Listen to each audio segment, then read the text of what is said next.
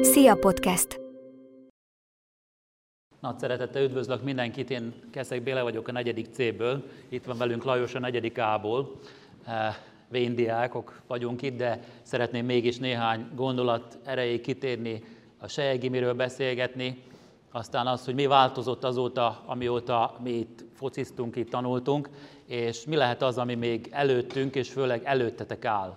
Mi lehet az, ami a következő években várható, és hát nyilvánvalóan most úgy hozta a sors, hogy a miniszterelnök úrnak ebbe beleszólása is van, több fronton is, ma így mondhatjuk.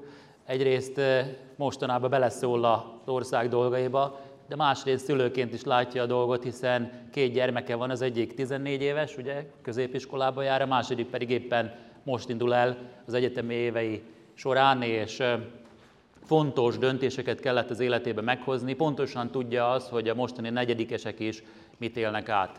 Előtte egy kicsit kanyarodjunk vissza, talán érdemes megnézni, ahogy elhangzott az első miniszterelnök a János gimnáziumból, bár a, azoknak a személyiségnek a sora, akik valami nagyot alkottak, azt kell, nagyon hosszú és itt tanultak, de mégis azért nézzük meg, hogy miből lesz a cserebogár. Milyen az, aki miniszterelnök lett, milyen diák volt. Stréber volt, vagy inkább egy ilyen lavírozó, aki mindig sikerült elintéznie mindent, az, aki rohant, kereste a lehetőséget, vagy az, aki próbálta megúszni, hogy emlékszik erre vissza Ódó Lajos? Még egyszer üdvözlök mindenkit, és így furcsa visszaülni ide, az ások meg a cések. Hát azt lehet mondani, hogy én mondjuk eléggé kockafejű voltam világéletemben, ezt így lehet is látni még mindig, de mindig fontos volt az a számomra, hogy próbáljak minden tantárgyban, vagy sportban, az élet más területein is valamit felmutatni, és mindig volt bennem valamilyen belső erő, ami húzott a, a teljesítmények után, legyen az sport, legyen az, az akár magyar helyesírási verseny.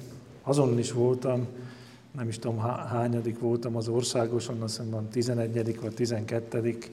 Úgyhogy, úgyhogy én nagyon sok területtel foglalkoztam, és nem szeretnék erről túl sokat beszélni, mert voltak azért csíntevések is, csak annyit mondanék, hogy egyszer kiérdemeltem egy ilyen tanárok és diákok közötti versenyen az MC Vinetu nevet, úgyhogy talán ebből bármire majd lehet következtetni.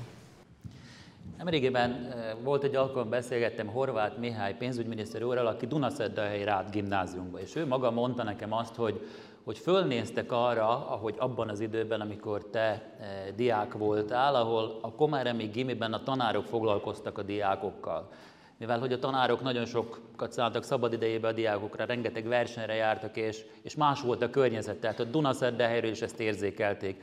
De hogy látod így visszamenőleg, hogy mennyire volt meghatározó abban, hogy, hogy meghatározó személyiség vagy, vagy dolgok kialakulnak itt, hogy a diákok tehetsége és maga az a környezet és magának a tanároknak a szerepe? Ezt elmondtam a, kint az udvaron is, hogy ez volt az egyik legfontosabb dolog szerintem. Tehát nekem, ha valaki azt mondja, hogy iskola, akkor mindjárt a Komáromi gimi jut az eszembe. És ez azért van, mert rengeteg e, olyan tanár volt, aki nem úgy állt ehhez, ehhez a munkához, hogy na, mikor megyek haza, hanem vette azt a fáradtságot, hogy egyrészt itt maradt velünk, hogyha uh, valamilyen körökön kellett matematikával, fizikával foglalkozni. Volt nekem egy Szabó Endre tanáruram is, aki engem nem tanított, de hetente vitt minket a Mizeraferivel Pestre, azért, hogy ottan példákat oldjunk meg a, a, a magyarországi válogatottal, a, a fizikusokkal, és hát erre őket senki nem kényszerítette, vagy azt akartam mondani, hogy volt még, van is egy Fonó Tibor, akit most nem látok itt, de ő is ő is nagyon sokszor vette azt a fáradtságot, hogy, hogy na Lajos, van itt egy jó példa, meg tudod ezt oldani?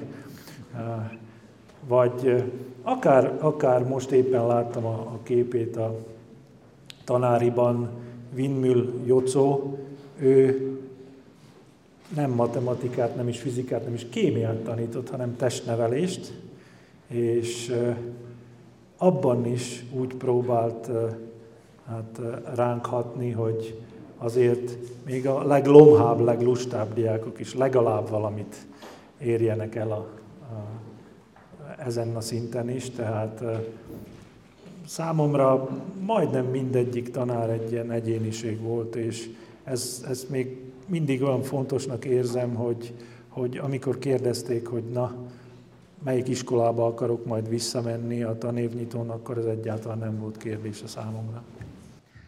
Hát a, talán a tanárok, akik itt vannak, tudják, hogy az Szabó Endrével kapcsolatosan más történetek is eszébe jutnak néhányadnak, én magam, és volt más történet is, és ez nem budapesti fizika olimpiászról szólt, vagy fizika versenyről, de csak a szépre emlékezünk. És mi változott? Most a kisebbik gyermek ugye középiskolába jár, a nagyobbik elindult egyetemre. Mi változott az elmúlt évek során? Hogy látod? Elég sokat úgy látom, hogy próbál a kormány, és te magad is kommunikálni az oktatással kapcsolatosan ennek a fontosságáról, de mennyire változott a környezet? Hát sajnos nagyon sokat. Ez, ez engem egy kicsi elszomorít, hogy manapság már nincsenek olyan tiszteletben a tanárok, mint valamikor. Tehát valamikor, valamikor el sem mertük mondani otthon, hogy megrótt a tanár, vagy, vagy, mert akkor még kaptunk másodszor otthon is. Most meg az van, hogy a szülők jönnek és követelnek itt a tanároktól azt, hogy mit tanítsanak, hogyan.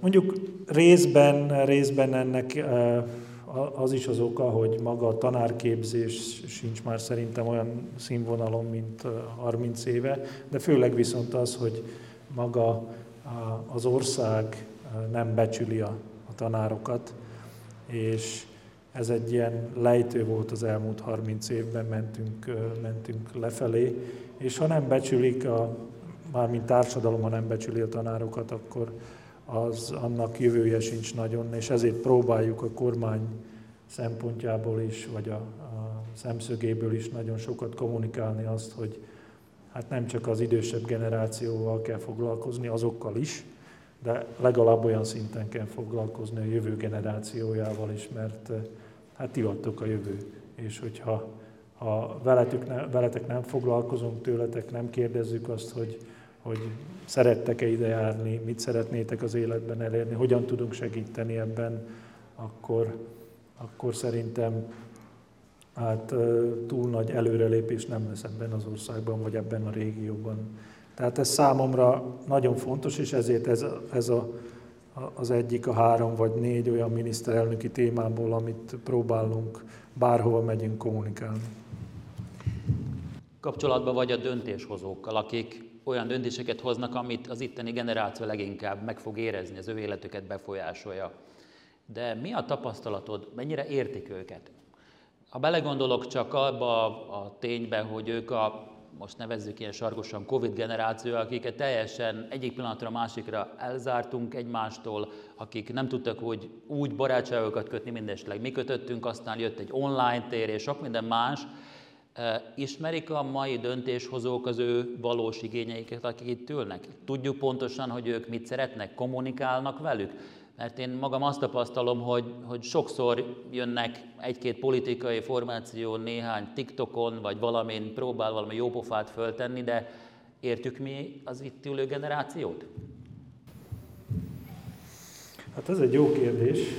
Ha belegondolok, akkor mint szülő vagy apa, sokszor én sem értem, hogy mit csinálnak a gyerekek. De, de hát mondjuk ez egy kicsi más, más kérdés, mint a, maga a generáció, aki, de nem csak ez a Covid generáció, hanem már az előző generációk is kicsit más úton járnak, és hogyha megnézzük például a preferenciákat is, akkor lényegében egész más fontos a mai fiatalságnak, mint ami nekünk volt fontos. És sokszor ezt, ezt nem értjük, és ezért, ezért kell idejönni az iskolába, beszélgetni velük, hagyni azt, hogy kérdezzenek, és hát próbálni, pró, meg kell próbálni sokkal nyíltabban beszélni velük, mert ami lehet, hogy működött 30 éve, ma már nem működik, ma már Jó, ezt, ezt mondták azért, hogy annyira ne feszegessem a, a, a tanévnyitón, de hát a tanároknak is tanulni kell mindig, tehát a tanároknak is előre kell lépni, nem lehet ugyanazokkal a módszerekkel tanítani 30 vagy 40 éven át keresztül.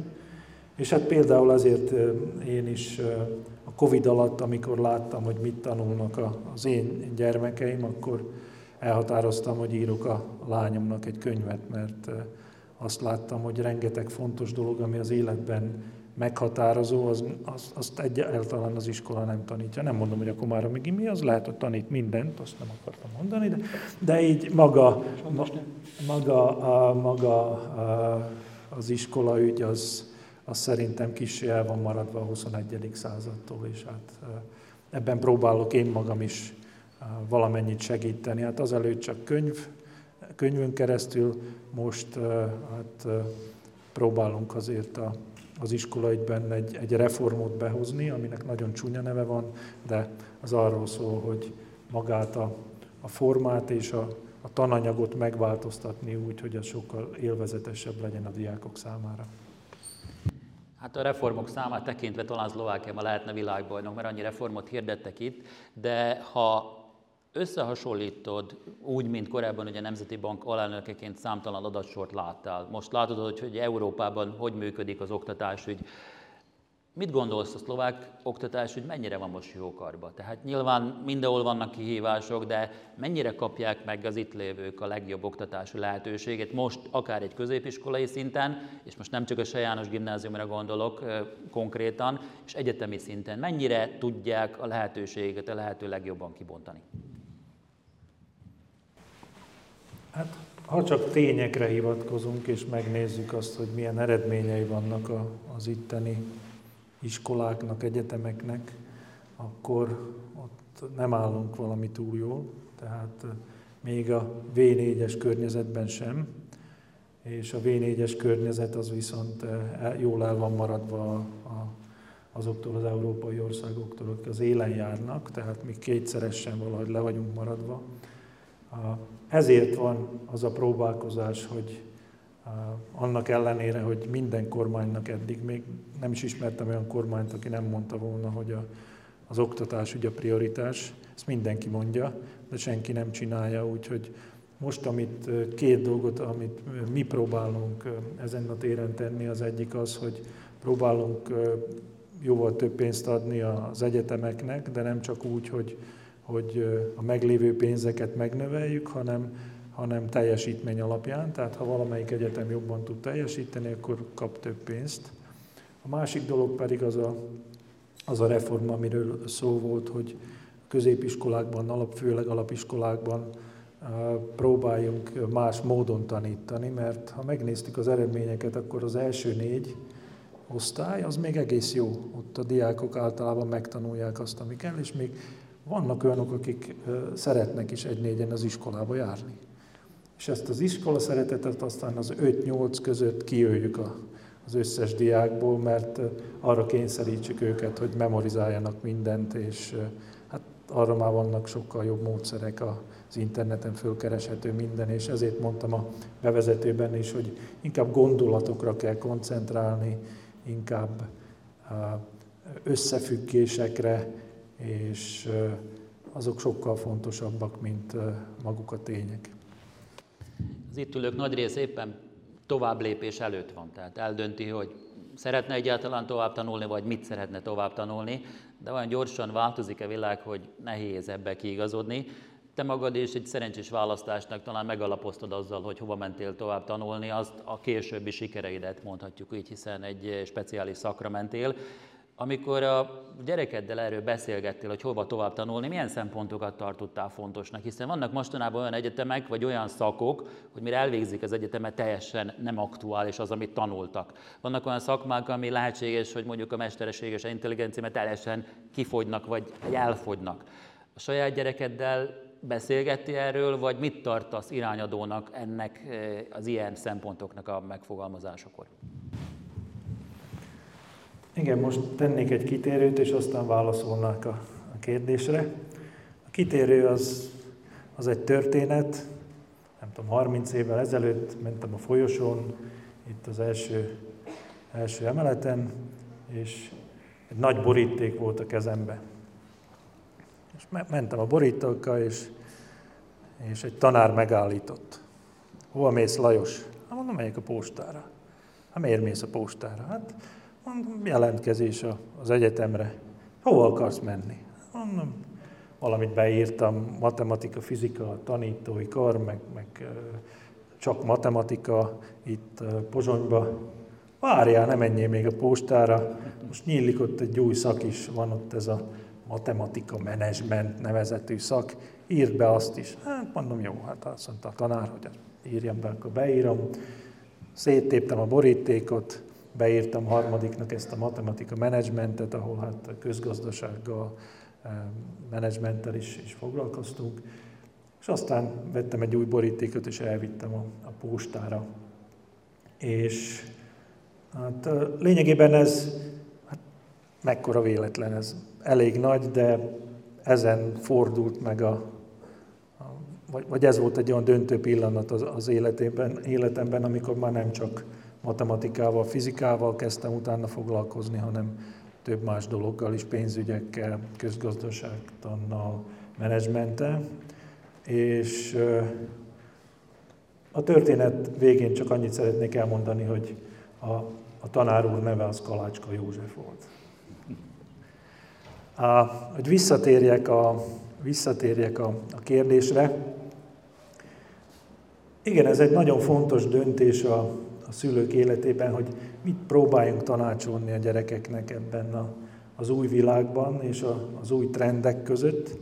És akkor mindig azt mondom nekik, hogy, hogy és ezért írtam a könyvbe is bele, hogy van ilyen négy-öt olyan folyamat a világban, ami hosszú távon nagyon is meghatározza majd az életünket, az életeteket.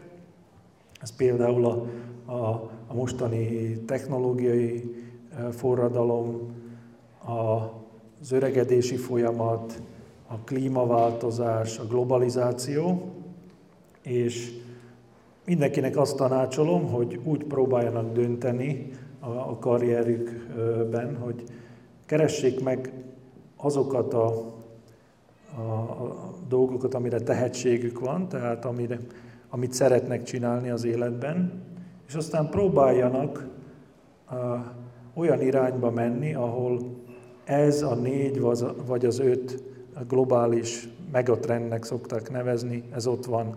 Tehát például, hogyha valaki nagyon jó programozó, akkor próbáljon keresni valamit például a, a, a klímaváltozással kapcsolatos programozásban, vagy hogyha tudjuk, hogy a, a technológiában, a mai technológia az nagyon jó a, olyan dolgokra, ami, ami sablonos, akkor próbáljon valami olyat választani, ami vagy nagyon kreatív, vagy pedig, ha, ha nem is annyira kreatív, az, az emberekkel foglalkozik, mivel hát ezt még a, a robotok nem nagyon tudják csinálni. Tehát sablonosan már tudnak gondolkozni is, és eredményeket is tudnak felmutatni, de az emberek közötti interakciót még, még nem tudják imitálni. Tehát ezért nagyon fontos az, hogy beszéljünk az iskolákban ezekről a trendekről, hogy a diákok tudják azt, hogy, hogy merre felé halad a jövő, és ha ők magukban érzik, mire van tehetségük, és próbáljanak, és ha próbálnak keresni egy olyan területet, ahol a tehetségük is megvan, meg hozzá, valamilyen szinten hozzá kapcsolódnak ezekhez a trendekhez, akkor egy percet se kell dolgozniuk később, mert azt, azt fogják csinálni, amit szeretnek, és hát az nem munka. A lányod mit fog tanulni? Én mondjuk ilyen teljesen valami csúnya mutáció lehettem a családban, mert előttem sem, meg utánam sem matematikával, fizikával senki nem foglalkozik nagy szinten, tehát a lányom is inkább ilyen humán beállítottságú, és ő éppen a ilyen nemzetközi kapcsolatokra, tehát éppen a, a globalizáció, a nyelvek, és ezek alapján próbál majd elindulni a most szeptemberben, remélem sikerrel. Nagyon gyakori témád azt, hogy a fiatalok elvándorolnak. Tehát kezdődik ez talán az egyetemi évekkel, amikor elmennek, és aztán nem jönnek vissza. És hát látjuk ezt a hiányt, látjuk ezt a hiányt nem csak Komáromban, vagy Komárom és környékén, vagy bárkinek a szülőföldjét említhetnénk, hanem Szlovákiában, vagy általánosságban. De mi az, a, amit tud tenni akár a kormány, mi az, amit tudnánk tenni, hogy, hogy ők is úgy érezzék, hogy vissz, érdemes visszajönni. Érezzék azt, hogy hasznosak tudnak itt lenni, és hát ha még nem is a legjobb feltételekkel kezdenek itt el élni, dolgozni, de hinni fognak abban, hogy itt lesznek a legjobb feltételek majd az életük során. Hát ez az egyik legfontosabb kérdés, amire hát szeretnénk válaszolni az elkövetkező hetekben, tehát készül most egy, most egy olyan dokumentumanalízis, ami pont erre a kérdésre fog választ adni, tehát Egyrészt hogyan lehet itt a tehetségeknek sokkal jobb körülményeket teremteni Szlovákián belül. Az első dolog az, hogy meg kell reformálni a, a felsőoktatást, amiről már beszéltem, hogy inkább eredmények után, hogy lássák a fiatalok is, hogy ha eredményesek, hogyha tudnak valamit elérni a saját területeken, akkor az meg van fizetve, és olyan szinten meg van fizetve, hogy nem kell lesüt szemmel járni az utcán, amiatt, hogy valaki kutató. A másik dolog az, hogy egyszerűen foglalkozni kell ezekkel, a, meg kell tartani a kapcsolatot azokkal a diákokkal, akik akár külföldre is mennek, és aztán ezeken a kapcsolatokon keresztül kulcsra adni olyan pozíciókat, akár pénzügyileg is, vagy lakás, vagy bármilyen más olyan juttatás, ami, ami hát attraktív lehet a számukra, akár adókedvezmények, akár, akár mondom valamilyen a, fizetéshez hozzájárulni egy, egy kisebb összeggel.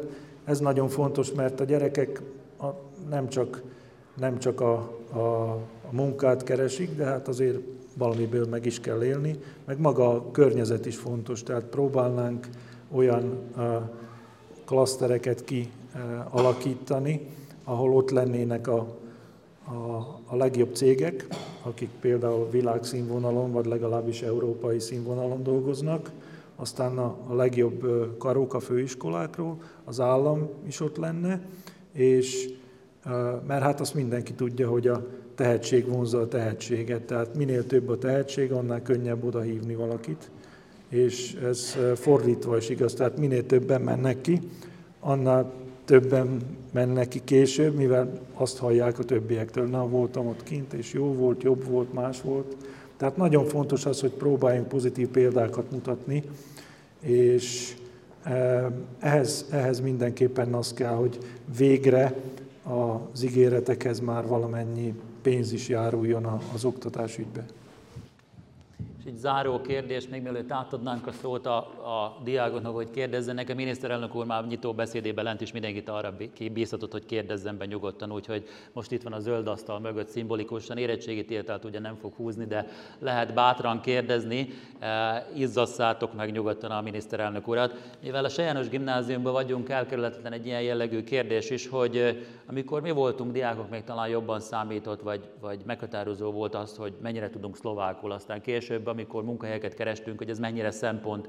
Most a legmagasabb helyeken vagy forogsz, mennyire meghatározó ez, hogy valaki magyar nemzetiségű, mennyire eh, előny, hátrány, bármi, mi változott az elmúlt 30 évben?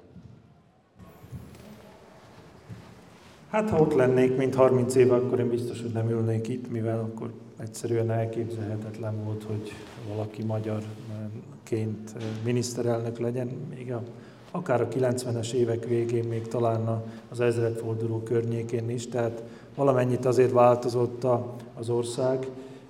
Lehet, hogy ez amiatt van, hogy hát külföldön is rengeteg az olyan példa, ahol más nemzetiségűek elnökök vagy miniszterelnökök. Tehát én, én mondjuk ilyen furcsa helyzetbe kerültem, mert én nem a politikai útvonalon indultam el, és nem úgy jutottam ebbe a pozícióba, hanem a szakmai útvonalon. Tehát, és ott nagy szerencsém az volt, hogy hát a szakmai dolgokban teljesen mindegy, hogy kinek milyen a nemzetisége, ott tények vannak, meg elemzések vannak, és, és mondjuk én soha nem éreztem hátrányt abból, hogy magyar vagyok. Sokszor még előny is, előny is volt az, hogy más szemszögből tudtam néha a dolgokra ránézni, mint, a, mint akiknek nem volt meg ez a tapasztalata például itt Komáromban vagy Komáromi Gimiben. De hátránként nem, hát most mióta miniszterelnök lettem, azért persze vannak olyan pártok, vannak olyan politikusok, akiknek ez nem, nem annyira tetszik, de, de hát az már az ő bajuk. Köszönöm szépen, és hát akkor itt van a lehetőség, hogy a miniszter úrnak, miniszterelnök úrnak kérdéseket tegyetek föl. Várjuk a felemelt kezeket esetleg, hogy van kérdés. Kívánok, miniszterelnök úr, olyan kérdésem lenne, hogy míg a maga idejében jóval egy hangsúlyt fektettek a reáltantárgyakra, matematikára, probléma megoldásra, szóval elmúlt 30 évben úgy érzem, jóval kisebb hangsúlyt fektettek erre, és jóval inkább a nyelvekre fektetik a hangsúlyt. Így úgy vélem, hogy ebben a sokkal kéne arra fókuszálni, hogy minél jobban tudjunk adaptálódni és problémákat megoldani általánosságban lévő. Valamit gondol erről, hogy megoldásokat lát. Igen, vártam a kérdést, mert először egy ilyen vélemény hangzott el, amivel én teljesen egyetértek.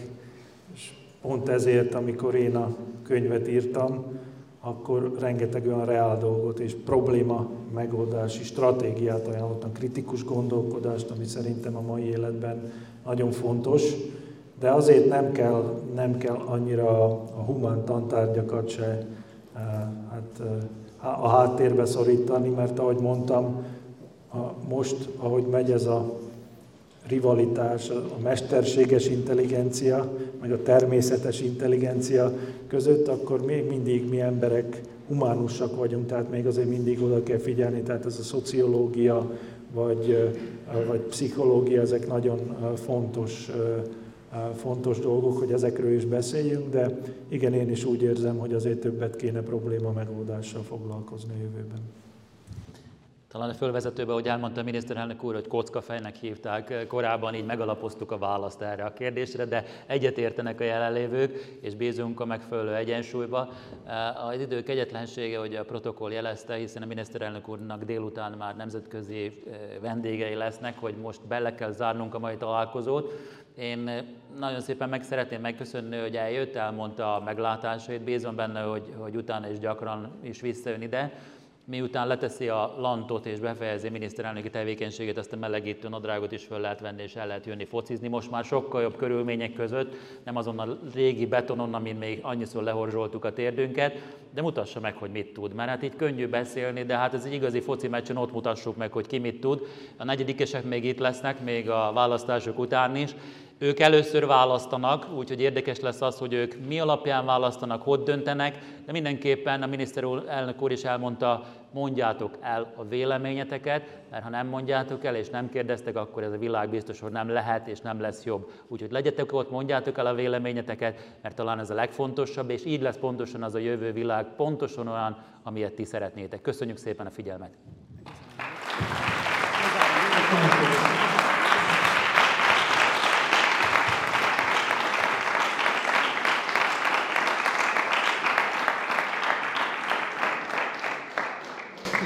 Miniszterelnök úr, polgármester úr, köszönöm szépen a beszélgetést. Végére két történet. Itt elhangzott dr. Kalácska József tanár úrnak a neve, akinek valószínűleg sokat köszönhet a miniszterelnök úr. Ne, remélem a poént nem lövöm le, létszes kérem a ajándékot. Elhangzott, hogy Sopronban voltak egy matematika versenyen, és a tanár úr a verseny után mindig meg szokta hívni a gyerekeket egy pohár borra. Sopronban ugye vörös borra. Előtte, bocsánat, bocsánat, tanár úr, pontos, hogy igen, és a akkor azt jelezte Odo Lajos, hogy inkább egy kis unikumot kérne, úgyhogy ezek szerint szeretett unikumot, viszont nem unikummal, hanem egy házi sziva pálinkával szeretném megköszönni, hogy nem tisztelte a gimnáziumunkat, fogad Köszönöm szépen. És a másik történet pedig, hogy jó időben jó helyen lenni. Kaptam a miniszterelnök úrtól 10 éve 5 millió koronát. Ez 150 ezer euró probléma ott van, a ledarált állapotban. Jeleztem, miniszterelnök úr részesebb volt az euró bevezetésének, illetve Szlovákiában volt egy nagyon híres egykulcsos adórendszer, ennek is a kidolgozója volt. Ez 5 millió korona, 5000-esek földdarabolva, sajnos rosszkor, rossz időben kaptam, ha valaki össze kell rakni, ugye még beváltható a bankba, nem bankba. Igen. Tisztelt Hölgyeim és Uraim, kedves miniszterelnök úr, még egyszer szeretném megköszönni miniszterelnök úrnak, hogy megtisztelte iskolánkat. Én igazgatóként nagyon büszke arra, hogy egy magyar diák, aki 30 évvel ezelőtt érettségizett, szakmai tudásának, kitartásának köszönhetően ma Szlovákia miniszterelnöke. És hogy jelezte számotokra, keményen kell dolgozni, és akkor a cél a, előttünk van, és sikerülni fog. Én miniszterelnök úrnak stresszmentes napokat nem kívánok, hanem nincsenek, de viszont jó stressz megoldó képességet, és bízunk abban, hogy átadja az ország kormányúdját, egy olyan kormányunk lesz, amely az ő által kidolgozott alternatívákból többet föl tud majd dolgozni. Nagyon szépen köszönöm, hogy megtiszteltél bennünket. Szia Podcast!